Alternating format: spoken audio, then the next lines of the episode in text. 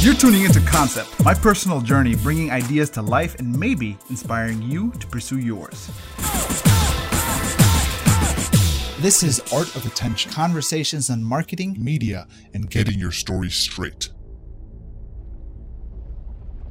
This podcast is a shout out to all you volunteers over at Al Maghrib Institute for the countless number of you who have requested, hey, Marketing 101, hey, how do we market? How do we do this? How do we do that? Well, what I'm going to do is I'm going to give you a basic foundation of how to approach marketing for community events. I've taken the basics, the core basics of marketing, put it within the context of a package or a product of a community um, event of some sort, something of educational value, um, and kind of framed it around that. So I'm actually in the process of putting together an event called the Falcon of Spain. We'll talk a little bit about that, and we're going to use that as the template and context for how this go- how I have gone about doing it. So, what is the inspiration behind this particular thing, and why am I using the Falcon of Spain as the template? I'm running an experiment.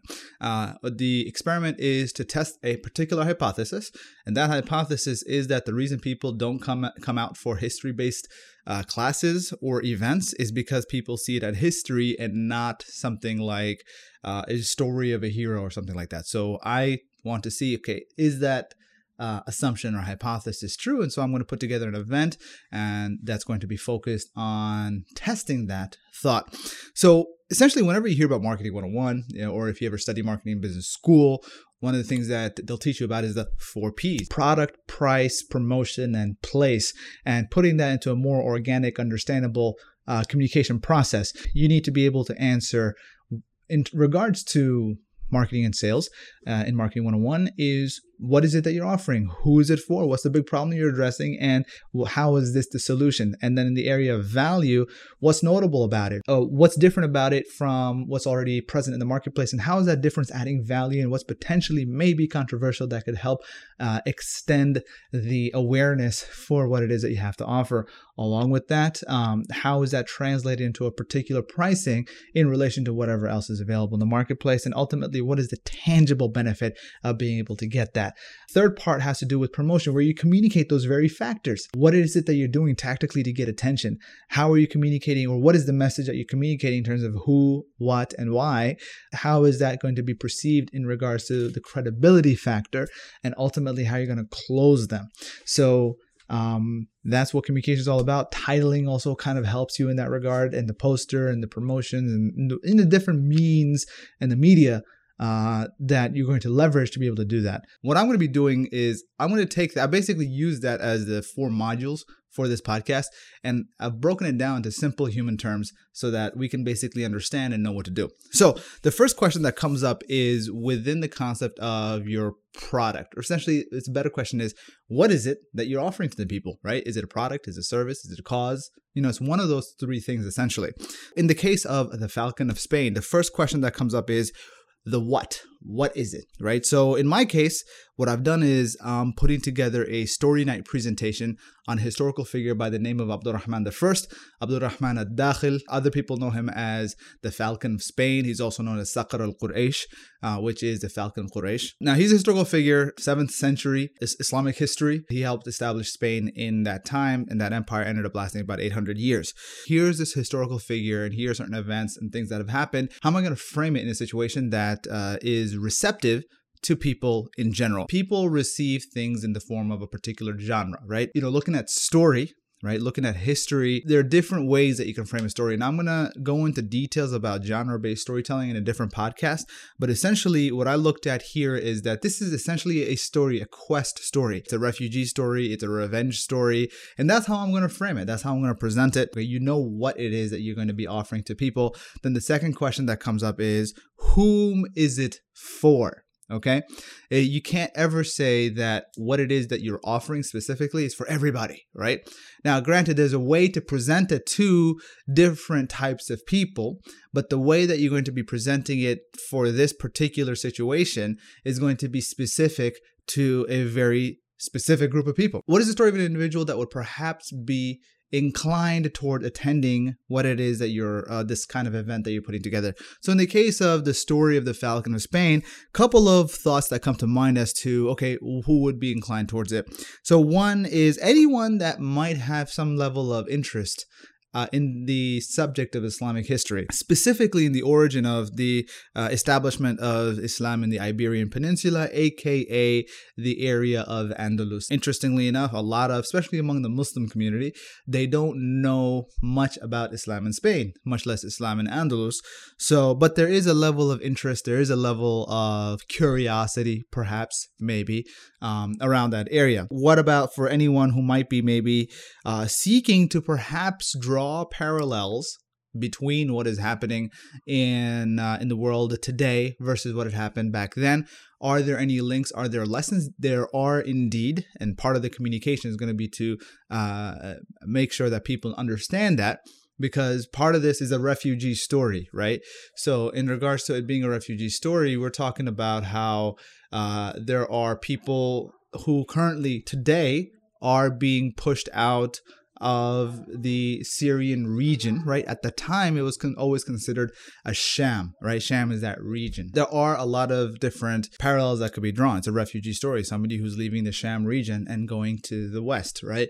Another thing that could be of value here for anyone who's seeking potentially a sense of identity, right? Now, these are all things that I've kind of outlined for this particular event in class. So it's just a question of outlining whom is it for, what is it that is going to be tied to it. So like anyone seeking a sense of identity, history has that benefit. We're going to go into more details of how to frame that within the process of communication, um, as well as anyone who might be interested in uh, either uh, Spanish or North African history. That's whom is for topically wise. What about geographically, right? So right now, at least in the next few months, my objective is to put, present this within Texas right? So, specifically, first here in Houston, you want to really think about and consider where it's going to be based on whom it's for.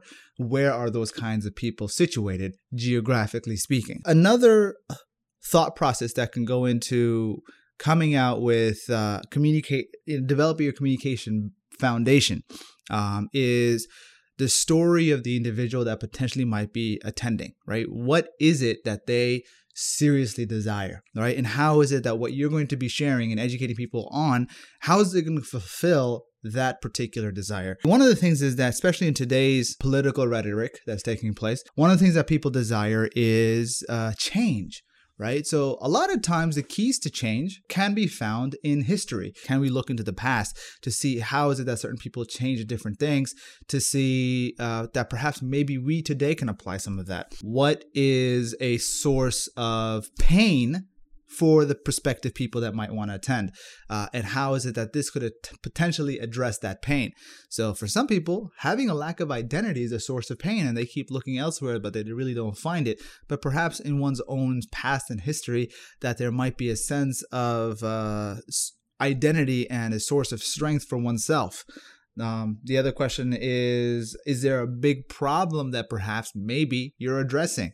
What is that big problem? In my case, the problem I'm looking at is people don't want to know about their history. You know, history doesn't repeat itself, but it often rhymes. This this typically happens when you don't know your history, when you don't know what's happening. Kind of rhetoric that's taking place in the responses of many people uh, today, uh, especially in the area of like Trump and things like that, uh, is similar to the kinds of responses that people were having during the time of Hitler right? And the kind of things that they were saying, I wouldn't say is the same things, but similar in uh, implication. So now the thing is that people don't know their history, people don't know what's taking place in the past, and uh, people don't realize that they're treading in the same type of direction. Um, knowing one's history and one's stories would potentially help you know one correct that path. I am framing all of this stuff within this particular event but i'm answering these questions as an example for you guys. Uh, so when you're coming up with the context and the content for communicating whom this particular event is for uh, you would be able to do so. What is the big problem that i'm addressing? A lot of times educators they get into history and they get into facts and figures and numbers and things like that when in reality nobody cares about that. And they glaze over personalities. They cover thousands of years in a matter of hours. It's like, what did you really get? My hypothesis goes into the thought of history is uninteresting because they present it in an uninteresting way. But one thing I do realize is what is that people are interested in, right? Uh, they are interested in historical epics, uh, historical epics that are surrounding an individual and personality. So this is the solution now I'm coming up with. So if there's a problem, how is it that what you're offering is going to have a solution? And keep in mind, we're all still in the product phase. Comparables, right? So what, like, in terms of what do you mean that people might like historical epics? Well, some of the top, most well received, um, and critically acclaimed and financially successful um, uh, projects in the past have been like movies, right? So you got like Gladiator, The Count of Monte Cristo, Passion of the Christ, Titanic, Saving Private Ryan, Gone with the Wind, Ten Commandments, The Seventh Seal, Lawrence of Arabia, Kingdom of Heaven, uh, Schindler's List, The Good, the Bad, and the Ugly, Seven Samurai, and Apocalypse Now. Now, most of these are historical fiction. Some of these are also historical nonfiction that are inspired by or based on true stories. And these have all generally been successful because there was a good story told. This is also true among the Muslim community. Think about the kind of history classes that people really do come out for. They come out for the story of the Prophet Muhammad they come out for the stories of the different companions that existed during his time and the uh, governors afterwards, the different uh, women and the mothers of the believers at the time. People do come out for the stories of individuals. They may not come out for this for the concept of history itself. Having understood this, like this is the product that I'm putting together right? So the question that comes up for you is I would say go back and where you're trying to develop something, or if you've been given a product, try to also answer some of these questions for yourself because sometimes the package doesn't always include that. Consider for yourself is what is this product? Whom is it for? What's the big problem that we have, and how is this product going to help address it? Essentially, that's that's what it is. Those are the four questions. Is okay now that you've got the product, the question is now what is the value of that particular product? Traditionally, this has always been understood as price, but price is a uh, is an exchange of value. So the first question you got to understand for yourself: what is notable about it? And in that notability, is there anything that's potentially controversial? Sometimes people talk about, hey, you got to have product differentiation. Another way of asking, how is your product different? There's a difference between something being different and that difference being so notable that it adds value. So an example of that is a foam roller that is solid, uh, solid black. Um, so maybe that's all the foam rollers in the market. They're all black foam rollers. So you come in, you know what? I'm going to come in with a different product. I'm going to come in with a foam roller that's yellow, right? yes, it's different. It's a different color, but does that really add value? Right now, you might come in and say, you know what, I'm going to come up with uh, um, a foam roller that's yellow, but on top of that, it's going to be little spikes on it. Nobody else is selling that. Now that those spikes are now notably adding some more value to it because now you got a way for the foam roller to get in on the pressure sensitive areas uh, and soft tissue so that you can foam roll it out. To get in on some of the more tighter areas that I'm foam rolling, I, am not foam rolling, I'm using a lacrosse ball, right? Lacrosse ball is like three or four dollars. Now, some people, businesses, what they'll do is they'll do exactly what I just mentioned before. They'll take a lacrosse ball, they'll color it yellow or green or red, and they'll call it a massage ball. And then they'll sell it for $9, which doesn't, I mean, it doesn't really add value, and people aren't stupid, right? Now, granted, uh, you know, some people might buy that uh, by that with the without the knowledge of the fact that you know what they've done is they've really taken a lacrosse ball. But most people who are familiar with some level of sport and activity, they know exactly where a lacrosse ball is. In fact, traditionally, the whole thought and idea of using a ball to uh, to roll out tight spots and sore spots actually came from the from the idea of using tennis balls tennis balls and squash balls and lacrosse balls so the fact that somebody's taking a ball and coloring it a different color is not adding really any value and nobody will want to do that when i went to sports authority uh, one time because uh, now lacrosse balls are easy to lose. You might have a friend or two, and they might borrow it. Uh, so I went ahead and uh, and got a lacrosse ball, and so I picked up like three or four of them. And the guy at the cash register is like, you're using them for uh, therapy and massaging yourself, right? I'm like, yeah. He's like, yeah, man, everybody, they're going for the lacrosse balls. Nobody's buying the massage balls. I'm like, nobody, because people aren't stupid, you know?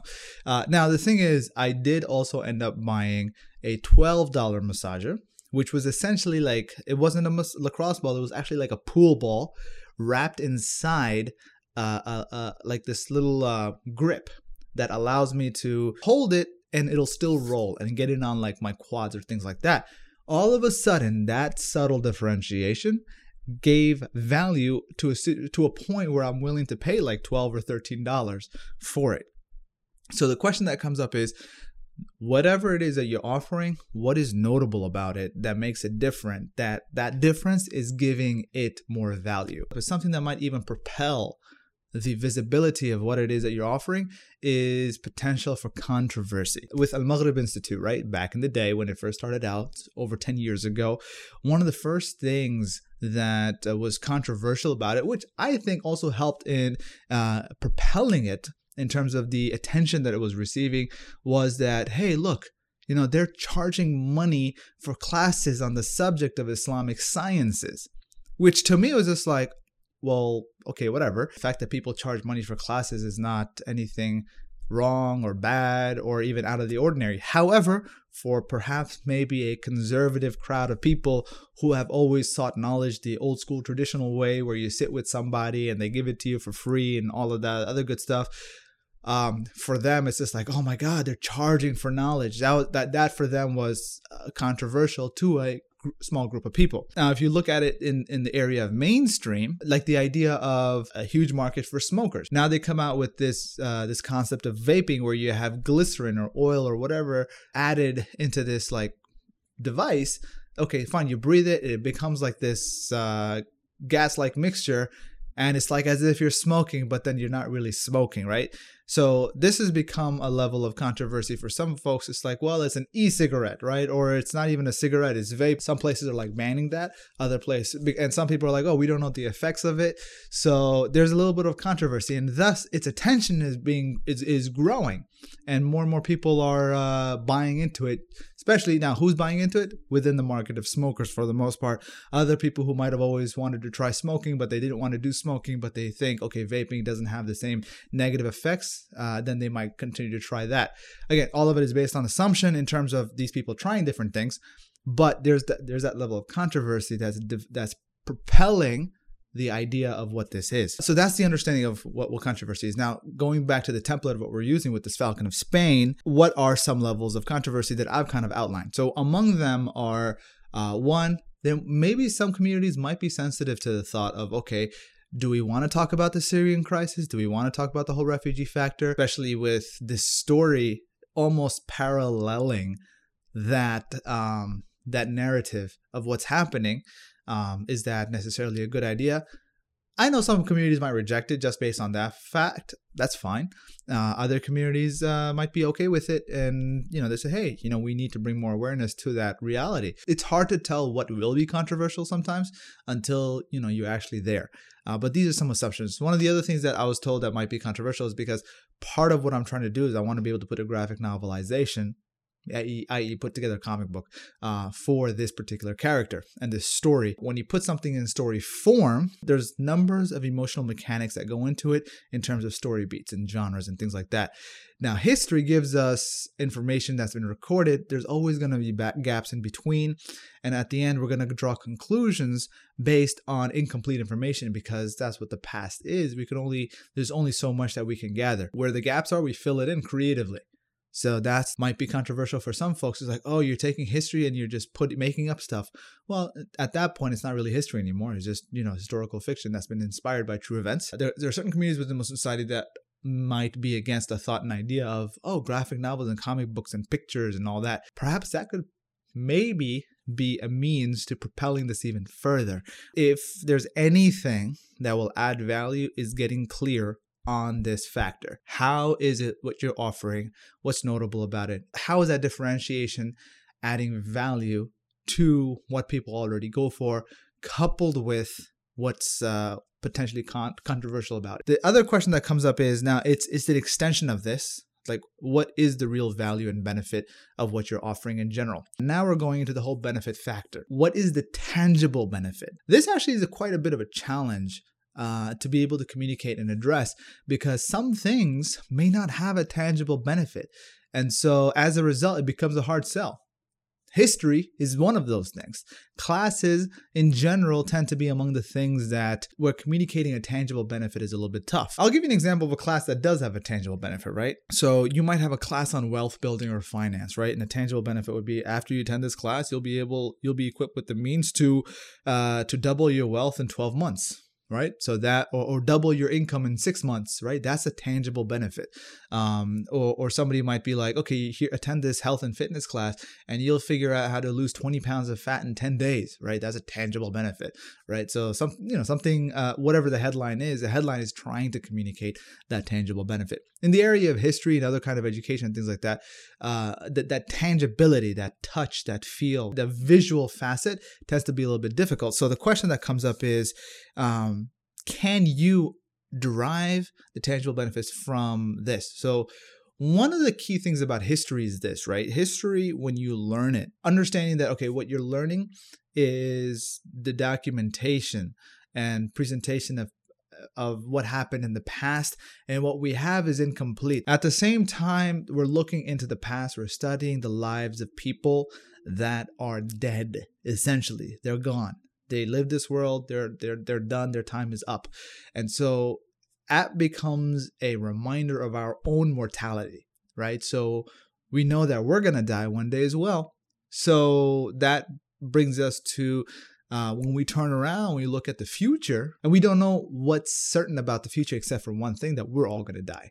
So then that brings about a level of humility in oneself, right? But humility itself doesn't really have a tangible benefit except that perhaps maybe it might remind us and encourage us to behave more positively, to behave uh, a little bit differently. So the question that comes up, and is a question I was actually thinking about the other day and asking some people for their feedback, was what is the tangible benefit of humility? And the feedback that I got is like humility by itself perhaps um, tangibly nothing. However, when humility is applied to other things, and some of those things that one can achieve from learning about history does potentially have a tangible benefit. So, for example, humility within leadership. The question is, what is leadership, right? Leadership is one's ability to navigate, to understand where they want to go, be able to chart a course on how to get there, and uh, and invite other people to join him on that journey. That's leadership. That's what brings about influence. And one if one is doing that within the context of humility, then the that would bring about a level of trust. That would bring about a level of likability. Thus, the tangible benefit is that you have more people supporting you in your endeavors, in your journey, in your venture. Another one would be about um, perspective. History is something that when you learn, it, it it broadens your perspective. It might even correct your perspective. So you might have had one worldview and you learn about certain things, and you realize the worldview that you may have had may have been an incorrect one because it was based on information that was incomplete or inaccurate. And so now you have a wider worldview, and as a result, your perspective changes in a more positive direction, which perhaps maybe brings about a more accepting uh, approach to people and community. And thus, it, it perhaps maybe makes you less uh, biased, less ethnocentric, less potentially racist.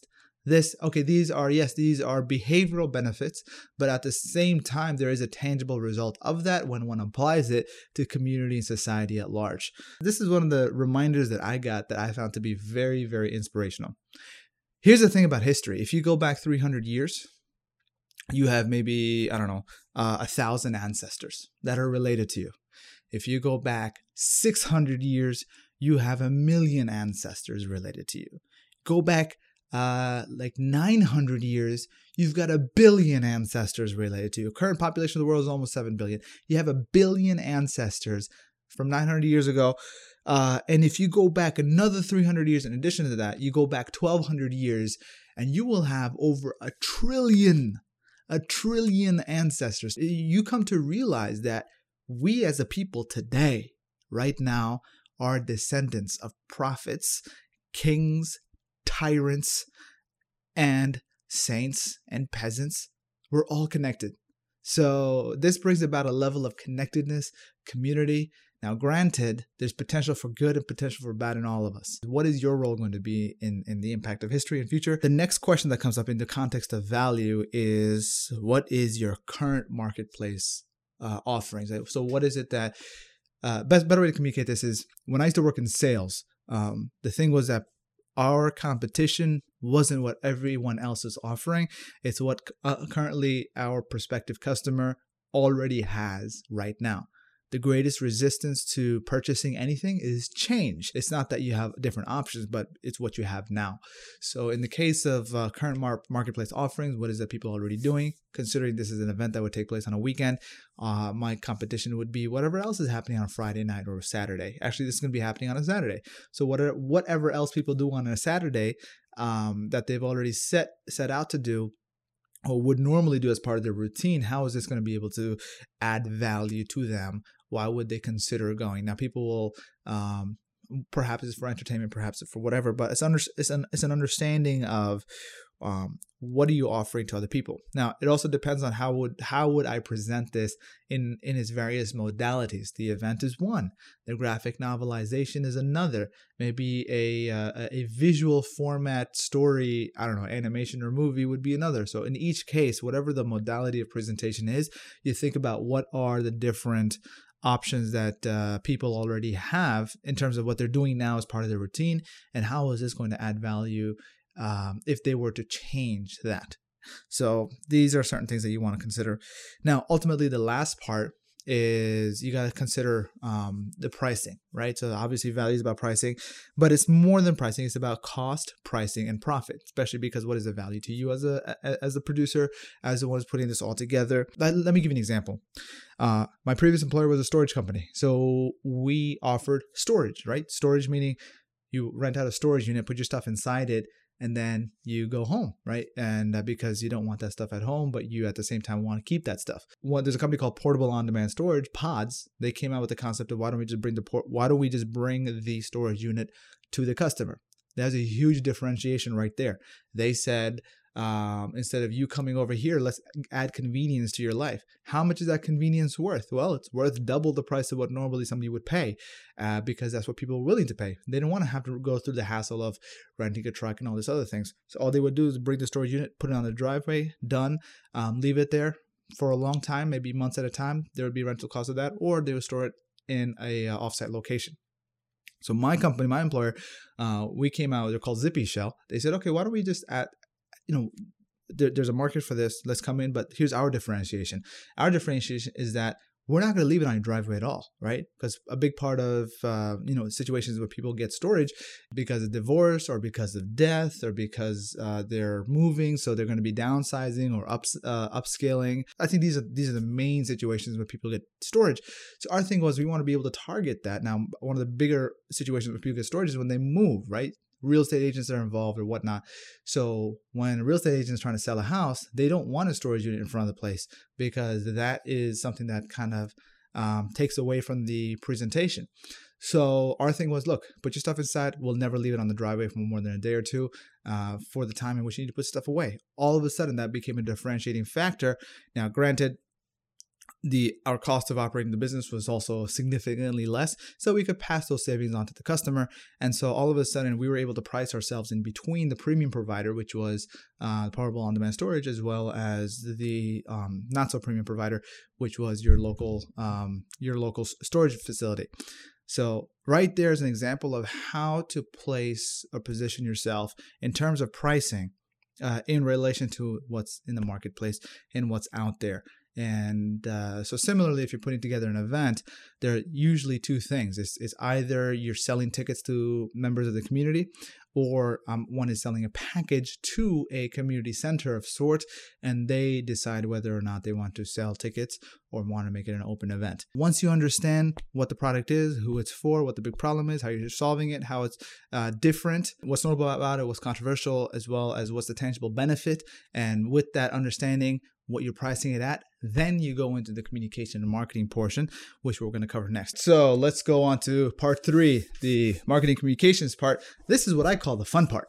Um, this is where all the promotion comes into play. There's essentially three, maybe two or three questions that you need to be able to communicate in this understanding. First of them is what is the promise and guarantee? Now, this goes back to the understanding the value. You know your value. All you have to do is now take that information and plug it into the promotion, right? What's di- what's notable about it, and what's different about it? How's that difference adding value? How is that? Uh, what's potentially controversial about it? Through all this, what is the tangible benefit, and how can you put that statement into something that uh, would be in a promise and guarantee? So, in something like this, the promise and guarantee that I would make is, hey, look, you attend the seminar. One, the promise is that you're gonna it's gonna be a story night extravaganza, a story about revenge, and and uh, it's a refugee story. It's about a young prince who, on the verge of being uh, thrust on a corrupt throne, um, finds his homeland invaded and a hunted fugitive. And uh, upon seeing his family murdered, he vows revenge. And when he reestablishes his family's empire in Spain, he has to choose between fulfilling his uh, desire and vow for revenge versus maintaining justice in the new empire that he has established within Andalus, Spain. History tells us that uh, the decision that he made led to the establishment of the uh, Islamic Empire of Spain uh, that lasted for the next 800 years. So, obviously, there's more to that story. Promises that you'll get an interesting look on the life of someone that might led, lend itself to one being better connected to the community, have a sense of identity. Like, these are all the different things that I would state. And they're not false promises either, because I truly believe that this is what the value is and what you'll get out of it. What is your process of communication? Essentially, you need to figure out how to do three things. Number one, you need to figure out how you're going to get their attention. Number two is how you're going to communicate them that message and the credibility that's behind it. So these two together, message and credibility.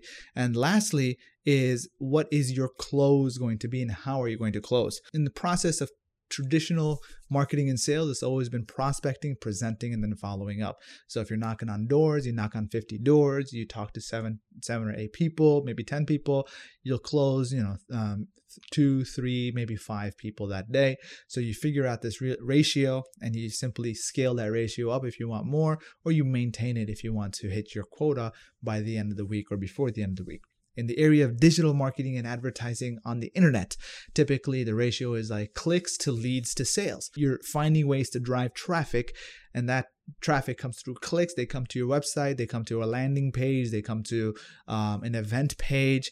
They go through that, they click on it, they uh, you know they become uh, a potential lead. There's a follow up to that lead through another set of communications, which ultimately ends up closing them as a sale. They've made a purchase, there's been exchange of value, and boom, they are booked. What are different things in, in an event marketing situation that one can do that could lend itself to gen- generating attention, right? So, number one that I look at is press outreach right? What are the local press uh, outlets in your local area? Reach out to them, present to them, hey, look, this is what we got going on. This is what's notable about it. This is what's potentially controversial. This is what we're going to be covering. Do, um, and, and perhaps this would be of something of value for you to cover in your newspaper, right? That's the approach that I'm going to take.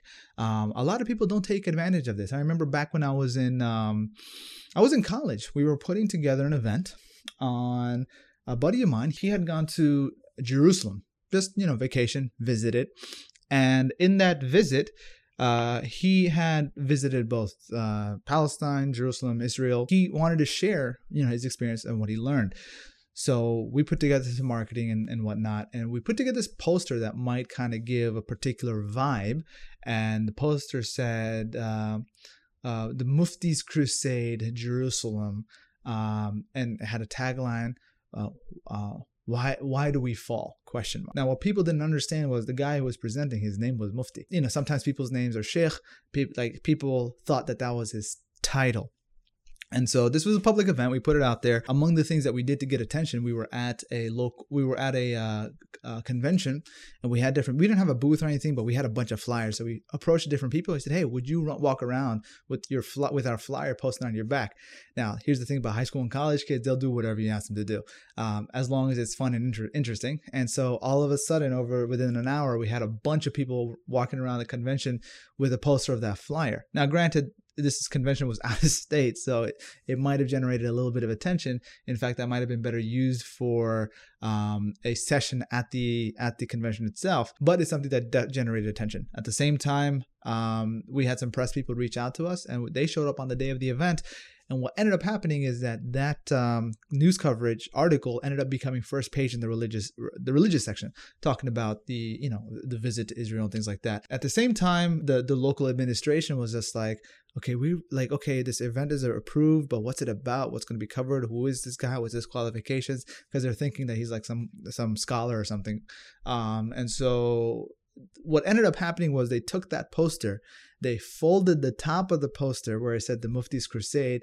Um, so all you would see now is just Jerusalem, and they put it inside the glass announcement box and not the poster bulletin board.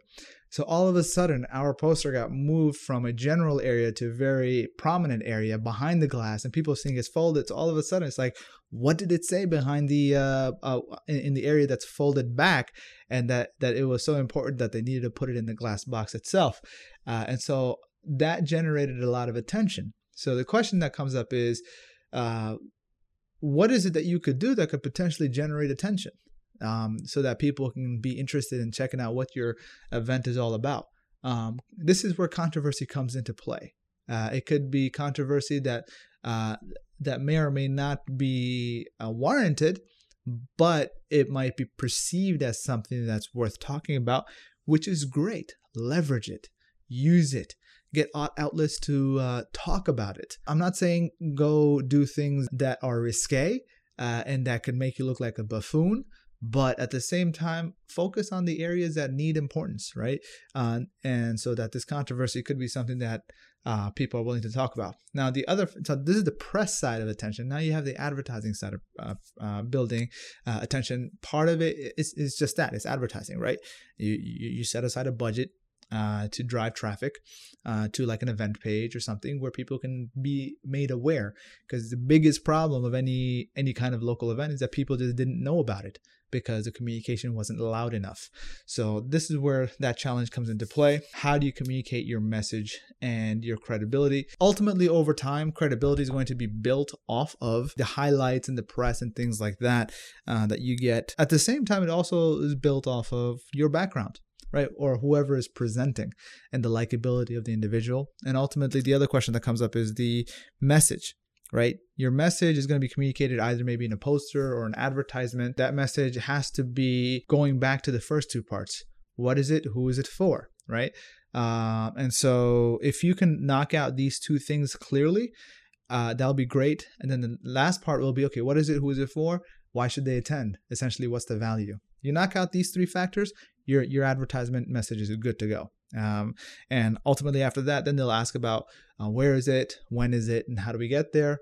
That stuff only matters after you've hit the nail on the head in regards to what is it? Who is it for? Why they should come? How do you close them?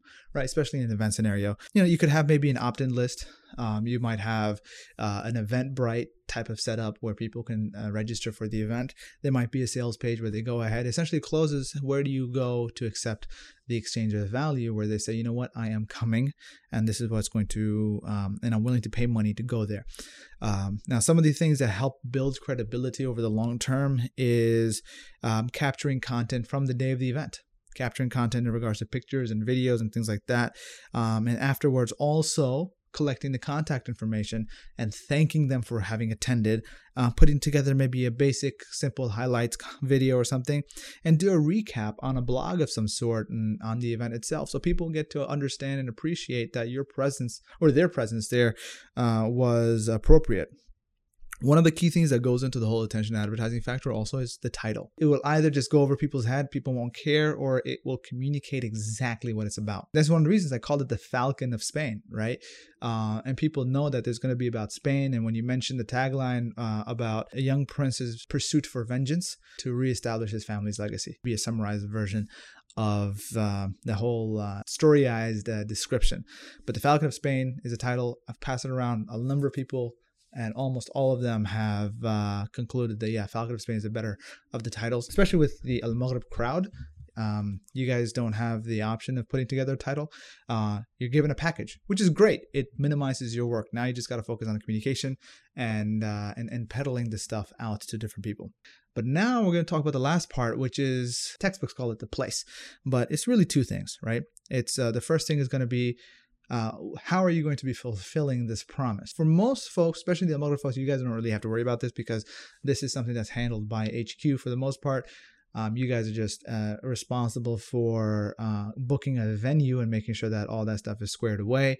Um, but and we just simply the delivery of the promise is on the instructor at this point. So in the case of the Falcon of Spain, it's essentially a two or maybe three part presentation, like two or three hours, uh, which is going to be showcasing one the authentic history uh, of Abdurrahman al-Dakhil um, with all its gaps with uh, within the history. I'm not going to add any creative liberties in that regard, and we're going to try to derive lessons from that. Lessons in the area of leadership, in the area of uh, community development, in the area of uh, personal motivation, all, all of that, um, and in the area of what's happening politically today and what we can do and how we can see uh, how we can go about seeing some change. The other factor is going to go into play of the storyized version of what I'm trying to do for the uh, story of uh, the Falcon of Spain um, and essentially get people's contact information about what we're trying to do in regards to the graphic novelization. That's what the whole package is going to be. Ultimately, the promotion package that's going to be leveraged and the package that I would offer to communities as well uh, would be all right. So here's a poster, here's the promotion, um, here's email copy, five different emails that would uh, need to go out that communicate the uh, the what for whom and why in all of these different ways. Question that comes up is like, okay, I'm presenting it. Why am I credible to present it? By profession, I work in marketing. As a marketer and a student of business and all of that, history is something that you always look at. Communication tactics. One of the major figures that we study in, in business school and marketing is Karl von Clausewitz. He was a Prussian general. And one of the things that he communicated was was the concept of strategy. And his concept of strategy is used a lot of times in business. Part of it has to do with the fact that, hey, if you really want to get in on your own growth and influence, you want to develop your influence, go for the centers of gravity. Attack the centers of gravity with all that you've got. And so when when you take over that, or you get those centers of gravities, centers of gravities to also uh, vouch for you and your credibility, then your influence also increases. This is directly applicable in the area of marketing. Who are the people of influence? Who are the centers of gravity in your space? And how can you uh, team up with them and, uh, and and work with them or completely knock them out uh, with something so much better uh, than what they have to offer. So as a result, um, you know, you kind of show up on top. So again, all this comes from history, right? Who am I to be able to take something like this and put it into story form? Well, I've also attended, uh, you know, went through my entire school's uh, film school curriculum twice over, and you know I got study of history and um, as well as storytelling and genre and all of that in a way that's very different from other people. So as a result, I'm going to be taking that, well, taking history and applying it within and wrapping it within particular genre, so it's far better received. Um, I don't know of anyone else who knows how to do that. Somebody's focused on marketing and branding. Know, storytelling is a huge part of it as well. So, you know, that's something that I think would add to my credibility. And that's the messaging that would kind of add into um, what I'm presenting as a means of uh, adding to um, who I am, what I'm able to offer. Similarly, whenever you're putting together an event uh, and you're trying to communicate the credibility of an instructor uh, that's coming in that you're doing on their behalf, then that's something that you need to kind of figure out. It could be through the conference calls that you have with the organizers, it could be through the uh, conversation you have with the instructor themselves. The question that comes down to is okay, uh, uh, for the instructor, what is their credibility? What's their background? What's their education? What have they done? How does that relate to what's going to be presented? So these are things that you want to consider. Now, the last part of the whole place factor is exactly that is a question of where. Where is this going to be presented logistically, as well as these packages that one might put together, especially for the Falcon of Spain? Where am I going to go? So I already talked about in regards to I'm going to be doing this in Houston some of the more well-known communities in Houston, south uh, southeast. You have southwest. You have uh, maybe downtown near the university area, or maybe even Islam in Spanish. Actually, it's called the Andalusia Center. Which what better place to do something like this than uh, than that? That might be a fourth place. So these are four places that I definitely want to do this program in uh, in regards to Houston to hash out the full-on presentation and and then potentially sell this as a package to um, other communities across the country. This is essentially a conclusion of Marketing 101. Thank you for tuning into the Concept Audio Connection, following yours truly by day, a marketing manager and multimedia producer, and by night, a student of martial arts history and human physiology. This experience is about you benefiting from my personal journey and bringing ideas to life and perhaps inspiring you to pursue yours. As of this recording, among the things I am pursuing is working on publishing my first book and producing a graphic novel and film on the historical epic of the Falcon Spain. If you want to connect and engage with me, you can follow me anywhere on social media at Bilal Khan Social. That's Bravo E L A L K H A N Social. Or my website, bilalkhan.com. And it'd be great if you told me what you enjoyed about this experience with a review on iTunes. It would mean the world to me. Until next time.